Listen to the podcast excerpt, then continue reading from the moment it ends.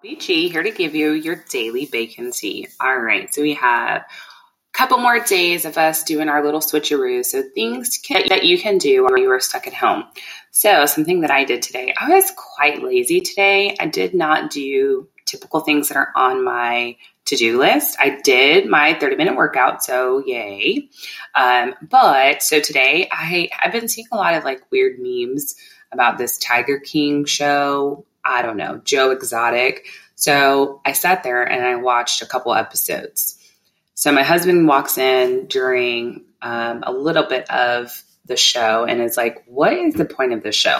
And I felt like I kept watching and kept going to the next episode because I wasn't quite sure what the show was about. So I had to keep watching to figure that out.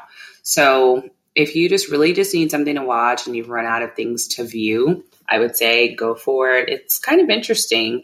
Um, but if anybody can tell me like the purpose of this documentary, I would greatly appreciate that. I still just don't get the whole, maybe they're just trying to shed light on who he was and what happened. I don't know.